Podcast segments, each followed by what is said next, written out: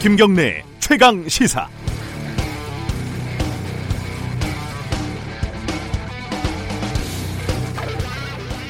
지난달에요 황교안 자유한국당 대표가 갑자기 검찰에 출석한 적이 있었죠. 그 패스트트랙 관련 수사였는데 이게 굉장히 의외의 일이기도 했고 갑작스러운 일이기도 했습니다.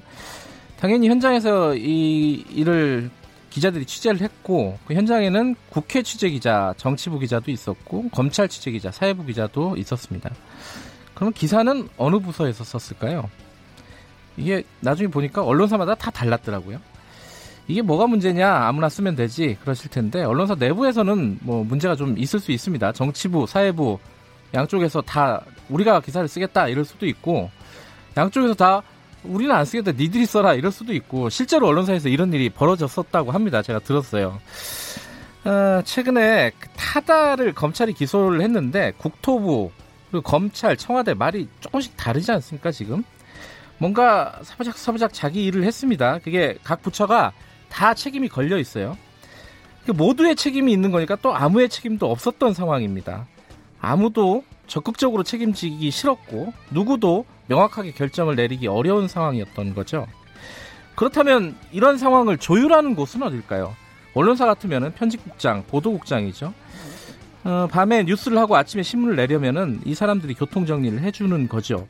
그런데 타다의 경우는 누가 교통 정리를 했어야 할까요?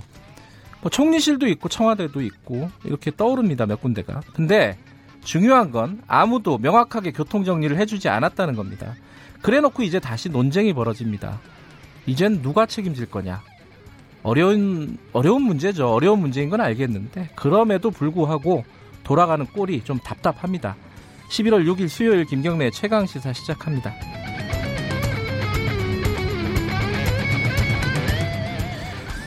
김경래 최강 시사는 유튜브 라이브로도 함께 하고 계십니다. 샵 9730으로 문자 보내주시면요. 짧은 문자는 50원, 긴 문자 100원 들어가고요. 저희들이 공유하도록 하겠습니다. 스마트폰 애플리케이션 콩 이용하시면 무료로 참여하실 수 있습니다.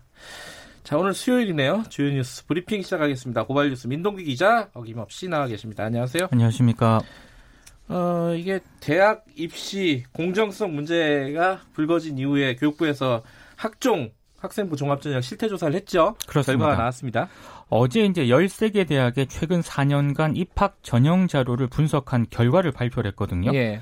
어, 주요 대학들이 자율형 사립고나 외고, 과학고 출신 학생들을 일반 고보다 훨씬 더 높은 비율로 선발해 온 것으로 나타났습니다.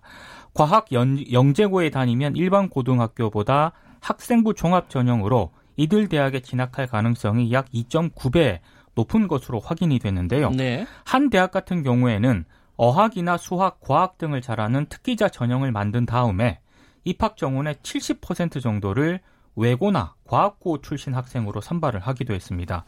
그리고 일부 대학에서는 서류 평가 과정에서 고교 유형별 등급 자료를 활용한 정황도 이번에 확인이 됐는데요. 네. 근데 농어촌이라든가 저소득층 학생들 같은 경우에는 수능보다 이 학생부 종합 전형으로 어, 주요 대학에 입학하는 그런 사례가 많았거든요. 음. 그러니까 지금 뭐 학종이 금수저 전형이다 이런 의혹이 불거졌는데 이 명확한 상관관계는 교육부도 입증을 하지 못했다는 그런 얘기입니다.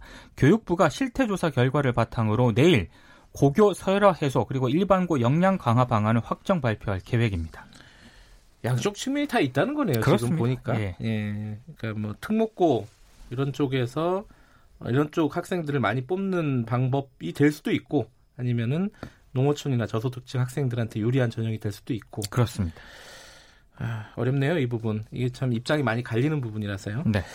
어 최근에 이제 플랫폼 노동자 라고 해서 많이 논란이 되고 있지 않습니까? 노동부에서 뭔가 기준을 하나 내놨네요. 근데 음식 배달의 요기요와 개인 네. 사업자로 계약을 맺고 배달을 대행한 라이더들 있잖아요. 오토바이로 배달하는 분들이요. 그렇습니다. 예. 아, 요기요 소속 노동자라고 고용노동부가 판단을 했습니다. 음, 정부가 플랫폼 노동자를 근로기준법상 노동자로 인정한 건 이번이 처음인데요. 네. 요기요와 개인 사업자로 계약을 맺은 서울 성북허브 소속 라이더 5명이 네. 지난 8월 노동부 서울 북부지방노동청에 요기요 소속 노동자로 일을 했기 때문에 체불 임금을 지급해야 한다. 이런 네. 취지의 진정을 제기했습니다. 이들은 프리랜서지만 이 정해진 장소로 출퇴근해야 하는 의무가 부여가 됐고 네. 요기요에서 점심 시간까지 일일이 체크한 점 등을 근거로 음. 들었는데요. 근데 요기요는 이들 라이더들을 지휘 감독하지 않았다면서 노동자가 아니다라고 주장을 하고 있습니다. 네. 근데 북부청은 라이더들의 손을 들어줬습니다. 네. 대법원의 13가지 노동자성 인정 기준대로 판단을 해봤을 때 상당한 근로자성이 인정됐다고 밝혔는데요. 특히 요기요, 요기요가 라이더들에게 시급을 지급을 했고 네. 출퇴근 의무를 부과하고 카카오톡 등으로 출근 여부를 보고토록 지시한 점 등이 영향을 끼친 것으로 보입니다. 다른 배달앱 라이더들이라거나 예. 타다 운전사들 있지 않습니까? 예. 이들에게도 일정한 영향을 미칠 것으로 보입니다. 지금 타다 관련된 기소를 공소장을 보면은 거기에도 파견법 위반이 그렇습니다. 적시가 돼 있다고 하죠. 네. 이게 다 연결되는 얘기네요.